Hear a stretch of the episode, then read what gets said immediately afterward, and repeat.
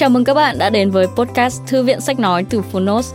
Ở podcast này, chúng tôi chia sẻ phần mở đầu và chương 1 của những sách nói bán chạy thuộc nhiều lĩnh vực và chủ đề khác nhau, được đội ngũ của Phonos chọn lọc kỹ lưỡng. Mong là thông qua podcast, các bạn sẽ tìm thấy những quyển sách phù hợp cho bản thân, kiến thức hữu ích cũng như những nguồn cảm hứng cho đời sống tinh thần và sự nghiệp. Podcast Thư viện Sách Nói được phát sóng đều đặn hàng ngày. Mời các bạn cùng đón nghe! Và nếu yêu thích nội dung này, hãy tải ngay ứng dụng âm thanh số và sách nói có bản quyền Phonos để nghe trọn vẹn cuốn sách. Ngoài ra, Phonos còn sở hữu hàng ngàn nội dung hấp dẫn khác như tóm tắt sách, ebook, thiền, chuyện thiếu nhi, chuyện ngủ, nhạc chủ đề, vân vân. Còn bây giờ, hãy cùng lắng nghe chương 1 của cuốn sách hôm nay nhé!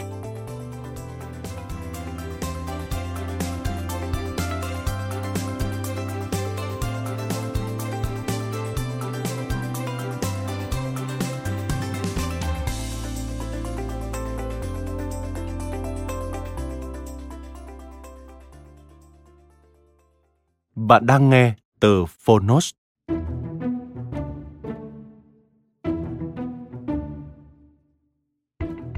Netflix sẽ không bao giờ thành công đâu.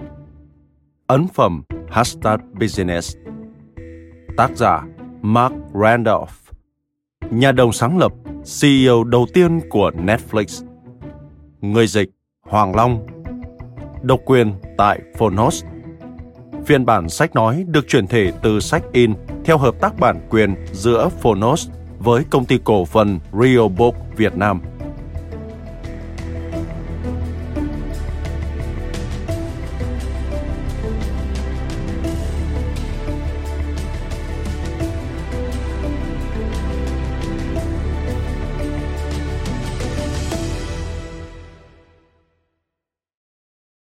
Mark Randolph là nhà đồng sáng lập Netflix, giữ vai trò là CEO đầu tiên của công ty, giám đốc sản xuất của trang web và thành viên hội đồng quản trị.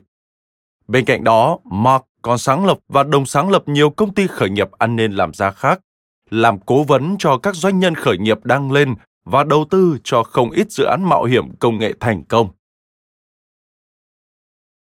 Cuốn sách này là một tự truyện, chứ không phải tư liệu.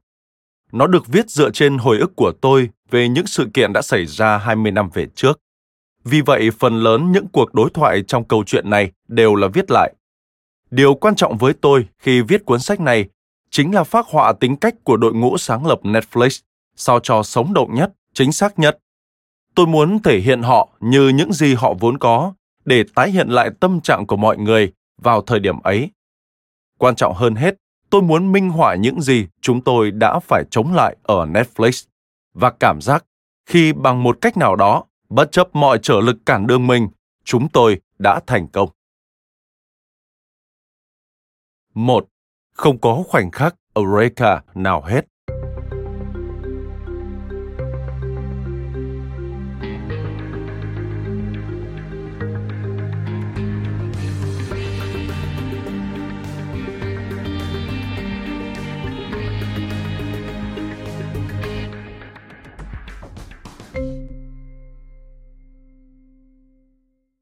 Tháng 1 năm 1997, 15 tháng trước khi ra mắt. Tôi lại trễ, như thường lệ. Chỉ mất khoảng 3 phút lái xe là tới bãi giữ xe nơi tôi gặp Reed Hastings để đi chung xe đến văn phòng.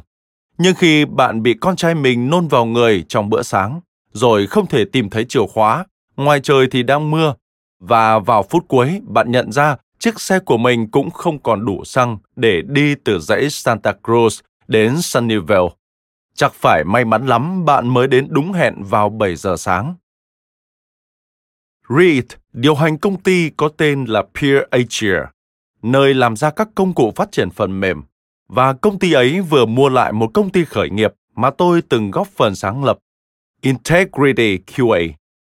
Sau khi Reed mua lại công ty của chúng tôi, anh vẫn giữ tôi ở lại vị trí phó chủ tịch tiếp thị doanh nghiệp. Chúng tôi luôn phiên chở nhau đến chỗ làm. Cả hai thường đến văn phòng đúng giờ, nhưng con đường đi làm sẽ thay đổi tùy theo ai là người cầm lái. Khi đến lượt Reed, chúng tôi sẽ kịp thời lên đường trên một chiếc Toyota Avalon hoàn mỹ. Chúng tôi sẽ đi trong giới hạn tốc độ cho phép. Đôi khi, anh có tài xế riêng, một cậu nhóc đến từ Stanford, được chỉ thị phải lái xe cẩn thận và chính xác qua những khúc quanh co ngoằn ngoèo giữa đồi núi của đường cao tốc số 17. Hãy lái xe như thể cậu đang để một tách cà phê đầy trên bảng điều khiển ấy. Có lần tôi nghe Reed bảo tài xế như vậy, và cậu nhóc tội nghiệp đó cũng làm đúng như thế. Còn tôi, tôi lái một chiếc Volvo tồi tàn với hai cái ghế trẻ em ở hàng sau. Thiếu kiên nhẫn sẽ là cách mô tả gần giống với tay nghề lái xe của tôi. Nhưng hung hăng có lẽ là từ chính xác hơn nhiều. Tôi vào cua nhanh, và khi cảm thấy hưng phấn với chuyện gì đó, tôi thậm chí còn lái nhanh hơn. Ngày hôm đó, người đến lượt lái xe là tôi. Khi tôi lao vào bãi đỗ xe, Reed đã đợi sẵn ở đó, đang co ro dưới cây dù và tựa vào xe của mình. Trông anh có vẻ phiền lòng. Ông trễ rồi nhé. Anh nói trong lúc rũ nước cây dù và chui vào xe của tôi. Tay anh nhặt lên một lon Diet Coke, nhăn nhúm, cùng hai gói tã nằm ở ghế trước rồi ném về phía sau. Mưa gió thế này chắc đường tắc lắm. Quả đúng vậy, có một vụ tai nạn ở vòng cung Laurel, một chiếc xe đầu kéo chết máy ở Summit. Rồi sau đó là dòng giao thông thường nhật ở thung lũng Silicon. Những lập trình viên cùng giám đốc xếp hàng dài trên đường cao tốc, giống như bầy kiến đang trở về tổ. Tôi nói, được rồi, nhưng tôi có một thứ mới đây. Gậy bóng chảy thiết kế riêng, hoàn toàn cá tính và độc đáo. Người dùng sẽ điền thông tin qua mạng. Sau đó bọn mình dùng máy phay điều khiển bằng vi tính để chế ra một chiếc gậy theo đúng thông số của người dùng. Chiều dài, độ dày của tay cầm, kích cỡ đầu gậy, tất cả đều là độc nhất. Hoặc không, nếu ông muốn một bản sao cho chiếc gậy của Hank Karen, thì chúng ta cũng có thể làm được. Khuôn mặt của Reed bỗng ngây ra. Đó là một biểu cảm mà tôi hiểu rất rõ. Với một người ngoài cuộc, có vẻ như anh ấy chỉ đang nhìn những cánh rừng hồng sam lướt qua tấm kính chắn gió đầy bụi, hay chiếc Subaru đang đi hơi chậm quá mức ngay trước mặt chúng tôi. Nhưng tôi biết rằng đằng sau ánh mắt đó là gì. Một quá trình đánh giá chớp nhoáng về những cái được và không được, một cuộc phân tích chi phí, lợi ích, tốc độ cao, một mô hình dự đoán nảy ra gần như ngay tức thì về những rủi ro tiềm tàng và khả năng mở rộng. 5 giây, 10 giây, rồi 15 giây trôi qua. Sau khoảng 30 giây, anh quay sang tôi và nói, sẽ không bao giờ thành công đâu. Chúng tôi đã và đang làm như thế trong suốt vài tuần. Suốt thời gian qua, Reed đã làm việc để hoàn tất một vụ sắp nhập lớn sẽ khiến cả hai chúng tôi mất việc. Và một khi mọi thứ lắng xuống, tôi sẽ lên kế hoạch mở công ty của riêng mình. Mỗi ngày khi ở trên xe, tôi đều đề xuất ý tưởng với Reed. Tôi cố gắng thuyết phục anh tham gia với tư cách cố vấn hoặc nhà đầu tư, và tôi có thể nói rằng anh rất hứng thú với việc này. Anh không ngại đóng góp ý kiến với tôi. Anh biết cái gì là tốt ngay khi mới nhìn thấy. Anh cũng biết cái gì là tệ ngay từ lúc mới nghe thấy. Và những ý tưởng trong chuyến xe buổi sáng của tôi thì sao? Hầu hết đều là những ý tưởng tồi. Reed xua tay trước ý tưởng này giống như cách anh đã làm với những ý tưởng khác. Ý tưởng của tôi hoàn toàn thiếu thực tế, không hề độc đáo, không bao giờ có hiệu quả. Bên cạnh đó, mức độ phổ biến của bóng chày với giới trẻ đã hao mòn rồi.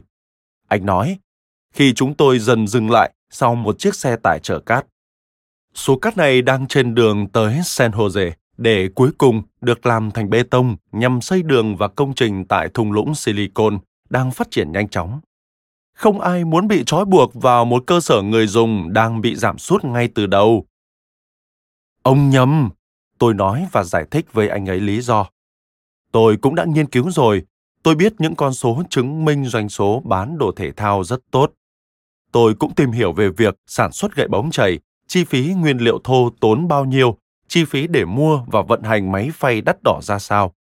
Và đúng vậy, có lẽ có một mối liên kết cá nhân giữa tôi và ý tưởng này. Con trai cả của tôi vừa kết thúc mùa giải đầu tiên ở giải bóng chày thiếu niên Little League. Đối với từng luận điểm của tôi, Reed đều có một câu trả lời. Anh là người có óc phân tích, thực tế và không hề lãng phí chút thời gian nào cho những thứ tế nhị. Tôi cũng không, chúng tôi nói lên góc nhìn của mình nhưng không hụt hạc. Đó là một cuộc tranh luận, nhưng là một cuộc tranh luận hiệu quả. Mỗi người trong chúng tôi đều hiểu người còn lại và biết rằng họ sẽ đưa ra sự phản đối cứng rắn, không nhân nhượng. Sự gắn bó của ông với ý tưởng này không thật sự hợp lý. Anh nói, và tôi gần như cười phá lên. Sau lưng Reed, tôi từng nghe người ta so sánh anh ấy với Spock. Tôi không nghĩ họ có ý khen ngợi, nhưng đáng lý nên như thế. Trong phim Star Trek, Spock gần như lúc nào cũng đúng. Và Reed cũng thế. Nếu anh ấy nghĩ một thứ không hiệu quả, gần như chắc chắn thứ đó sẽ không hiệu quả. Lần đầu tiên gặp Reed, chúng tôi đi trên cùng một chuyến bay xuyên nước Mỹ từ San Francisco đến Boston. Reed vừa mới mua lại công ty của tôi, nhưng chúng tôi chưa bao giờ có những cuộc gặp riêng có ý nghĩa với nhau. Khi tôi đang ngồi ngay cổng ra máy bay để chờ lên khoang và đọc một sấp tài liệu về thiết bị phát hiện do gì bộ nhớ và việc quản lý phiên bản phần mềm. Có một người vỗ vào vai tôi. Đó chính là Reed. Ông ngồi chỗ nào? Anh vừa hỏi vừa nhíu mày nhìn vào tấm vé của tôi. Khi tôi trả lời, anh lấy vé của tôi, dảo bước tới quầy thủ tục và thăng hạng vé cho tôi lên khoang hạng nhất. Thật tử tế, tôi trộm nghĩ. Mình sẽ có cơ hội đọc sách, thư giãn đôi chút, thậm chí còn được chợp mắt trong chốc lát. Nhưng đó là bài học đầu tiên của tôi về Reed. Khi tiếp viên hàng không đến, anh từ chối mọi lời mời dùng rượu miễn phí và ngồi thẳng lưng một góc 90 độ, mắt anh dính lấy tôi. Sau đó, trong vòng 5 tiếng rưỡi tiếp theo, Reed khiến tôi bở hơi tai với đánh giá tổng quan của anh về tình hình kinh doanh của công ty. Hiếm lắm mới dừng lại để hấp một ngụm nước khoáng. Tôi gần như không nói xen vào được một câu nào, nhưng cũng chẳng lấy đó làm phiền. Đó là một trong những bài phân tích kinh doanh thấu đáo nhất mà tôi từng được nghe, giống như tôi vừa bị hút hồn bởi một chiếc siêu máy tính vậy. Giờ thì chúng tôi không còn ngồi trong khoang hạng nhất nữa. Chúng tôi đang ngồi trong một chiếc Volvo nhầu nhĩ. Nhưng tôi vẫn thấy bộ óc của Reed vô cùng thú vị và những cử chỉ của anh thật giàu sức sống. Tôi rất biết ơn lời khuyên của anh vì sự tư vấn miễn phí mà tôi nhận được trong những chuyến đi trên chiếc xe già nua đến thung lũng Silicon và ngược lại. Bằng tất cả may mắn, tôi rốt cuộc làm chung một công ty và sống cùng một nơi với người hiểu được tâm nhìn của mình và có thể mang lại những sự giúp đỡ vô giá, chưa kể số tiền xăng tiết kiệm được nữa. Nhưng tôi vẫn cực kỳ thất vọng khi nghe người khác nói ý tưởng mà mình đã dành cả tuần để nghiên cứu, hoàn toàn vô dụng. Một phần trong tôi bắt đầu tự hỏi liệu có phải mọi ý tưởng kinh doanh của mình đều được xây dựng trên một nền tảng bất ổn và dễ lung lay như đống cát trên chiếc xe tải trước mặt hay không. Trong khi đó, chiếc xe tải này vẫn đang ở làn bên trái, di chuyển chậm rãi, kim chân mọi người ở đằng sau. Tôi chán nản. Tôi bật đèn chớp. Người tài xế xe tải nhìn vào tôi qua kính chiếu hậu, thậm chí còn không thèm phản ứng. Tôi thốt ra vài câu chửi thề vô nghĩa. Ông cần thư giãn đi. Reed nói, xua tay về phía dòng xe cộ trước mắt chúng tôi. Anh cũng đã bảo tôi đến hai lần rằng thói quen chuyển làn liên tục của tôi rốt cuộc lại phản tác dụng và chẳng mang lại hiệu quả gì. Cách lái xe của tôi khiến anh nổi cáu và cả say xe một chút nữa. Khi nào đến thì đến thôi. Tôi nói, chắc tôi bứt hết cả tóc của mình mất, mà tôi cũng chẳng còn bao nhiêu tóc nữa. Tôi đưa tay lên vuốt những lọn tóc còn sót lại trên đầu mình và rồi chuyện đó xảy ra. Tôi đã có một trong những khoảnh khắc Eureka cực kỳ hiếm thấy. Dường như mọi thứ xảy ra trong cùng một lúc. Mặt trời ló dạng khỏi mây mù và trời ngừng mưa. Chiếc xe tải chở cát gầm ngư trở lại và chuyển sang đúng làn đường của nó, để dòng xe cộ bắt đầu lăn bánh. Tôi có cảm giác như mình có thể nhìn xa hàng dặm xuống tận khu trung tâm đông đúc của San Jose những căn nhà, cao ốc, văn phòng, những ngọn cây rung rinh trong gió. Chúng tôi tăng tốc, cánh rừng hồng sam nhanh chóng lùi lại phía sau, và từ xa tôi nhìn thấy đỉnh Hamilton, sườn núi được tô điểm bằng những mảng tuyết trắng tinh khôi. Và rồi nó đến với tôi, một ý tưởng rồi sẽ làm nên chuyện. Dâu gội đầu thiết kế riêng gửi qua bưu điện. Tôi nói. Thùng lũng Silicon luôn ưu ái những câu chuyện hay ho về sự khởi đầu là ý tưởng thay đổi mọi thứ, là khoảnh khắc Eureka giữa đêm khuya, là cuộc đối thoại sẽ thế nào nếu chúng ta làm điều này bằng cách khác. những câu chuyện về sự khởi đầu thường xoay quanh khoảnh khắc Eureka. Những câu chuyện được kể cho các nhà đầu tư hay hoài nghi, những thành viên ban quản trị đầy lo lắng, các phóng viên và sau cùng, công chúng thường đề cao một khoảnh khắc đặc biệt, khoảnh khắc mà mọi thứ trở nên rõ ràng. Brian Chesky và Joe Jabier không thể chịu nổi phí thuê nhà ở San Francisco. Sau đó, họ nhận ra mình có thể bơm nệm hơi và tính phí những người thuê nệm để ngủ. Đó chính là Airbnb. Travis Kalanick đã trả 800 đô la để thuê tài xế riêng vào đêm giao thừa và nghĩ phải có một cách khác ít tốn kém hơn. Đó chính là Uber.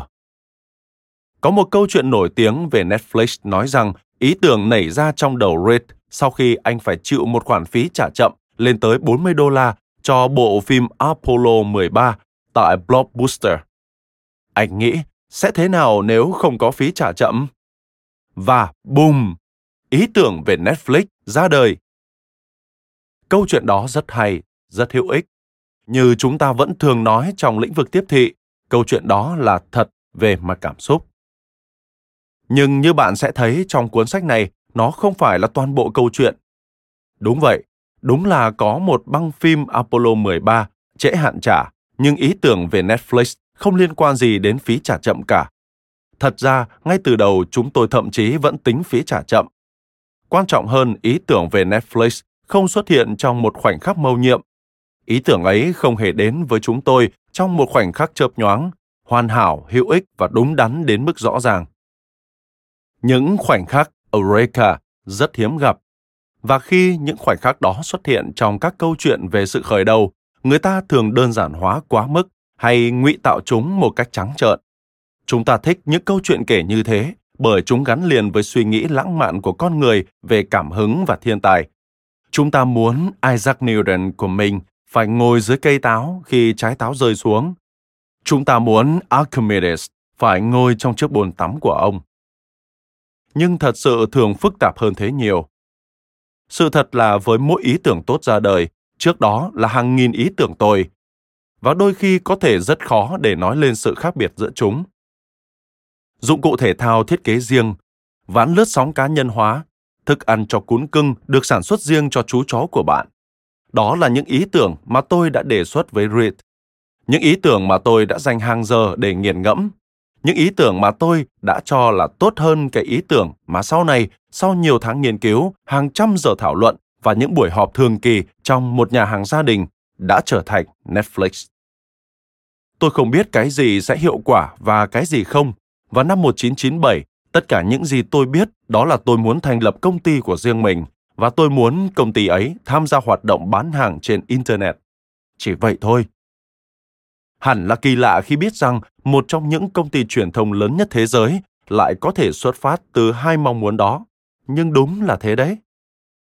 Đây là một câu chuyện về cách mà chúng tôi đã đi từ dầu gội đầu thiết kế riêng đến Netflix. Nhưng đó cũng là câu chuyện về cuộc đời thú vị của một ý tưởng, từ ước mơ đến khái niệm, từ khái niệm đến thực tại chung, và về cách mà những thứ chúng tôi học được trên hành trình đó những gì đã đưa chúng tôi từ hai gã đàn ông nêu lên ý tưởng của mình trong một chiếc xe hơi đến hơn một chục người ngồi trước máy tính tại một ngân hàng cũ, rồi đến hàng trăm nhân viên chứng kiến tên công ty xuất hiện trên bảng báo giá chứng khoán, đã thay đổi cuộc đời của chúng tôi ra sao. Một trong những mục tiêu của tôi khi kể lại câu chuyện này đó là đập tan một số giai thoại thường tự gắn liền với những câu chuyện như của chúng tôi vậy nhưng điều quan trọng không kém đó là cho mọi người thấy làm thế nào và tại sao những việc mà chúng tôi đã làm ngay từ đầu thường là vô thức, lại có hiệu quả. Đã hơn 20 năm trôi qua kể từ chuyến xe đầu tiên của tôi và Red. Và trong thời gian đó, tôi đã nhận thức được rằng những thứ mà chúng tôi khám phá ra đều được áp dụng rộng rãi, có thể tác động tới sự thành công của một dự án. Không hẳn là quy luật, thậm chí cũng không phải là nguyên tắc, nhưng đó đều là những chân lý khó khăn lắm mới ngộ ra được. Những chân lý kiểu như đừng tin vào những khoảnh khắc Eureka. Các ý tưởng tốt nhất hiếm khi đến từ đỉnh núi khi tia chớp vừa lóe lên. Chúng thậm chí không đến với bạn từ bên sườn núi, khi bạn bị mắc kẹt trong dòng xe đang bò từng mét sau một chiếc xe tải chở cát. Chúng thành hình một cách chậm rãi, tự nhiên, dần dần sau nhiều tuần và nhiều tháng. Và trên thực tế, khi bạn đã có một ý tưởng như vậy, có thể bạn còn không hề nhận ra là mình đã có nó trong suốt một thời gian dài. Cảm ơn các bạn vì đã lắng nghe podcast Thư viện Sách Nói. Podcast này được sản xuất bởi Phonos, ứng dụng âm thanh số và sách nói có bản quyền dành cho người Việt. Hẹn gặp lại các bạn ở những tập tiếp theo.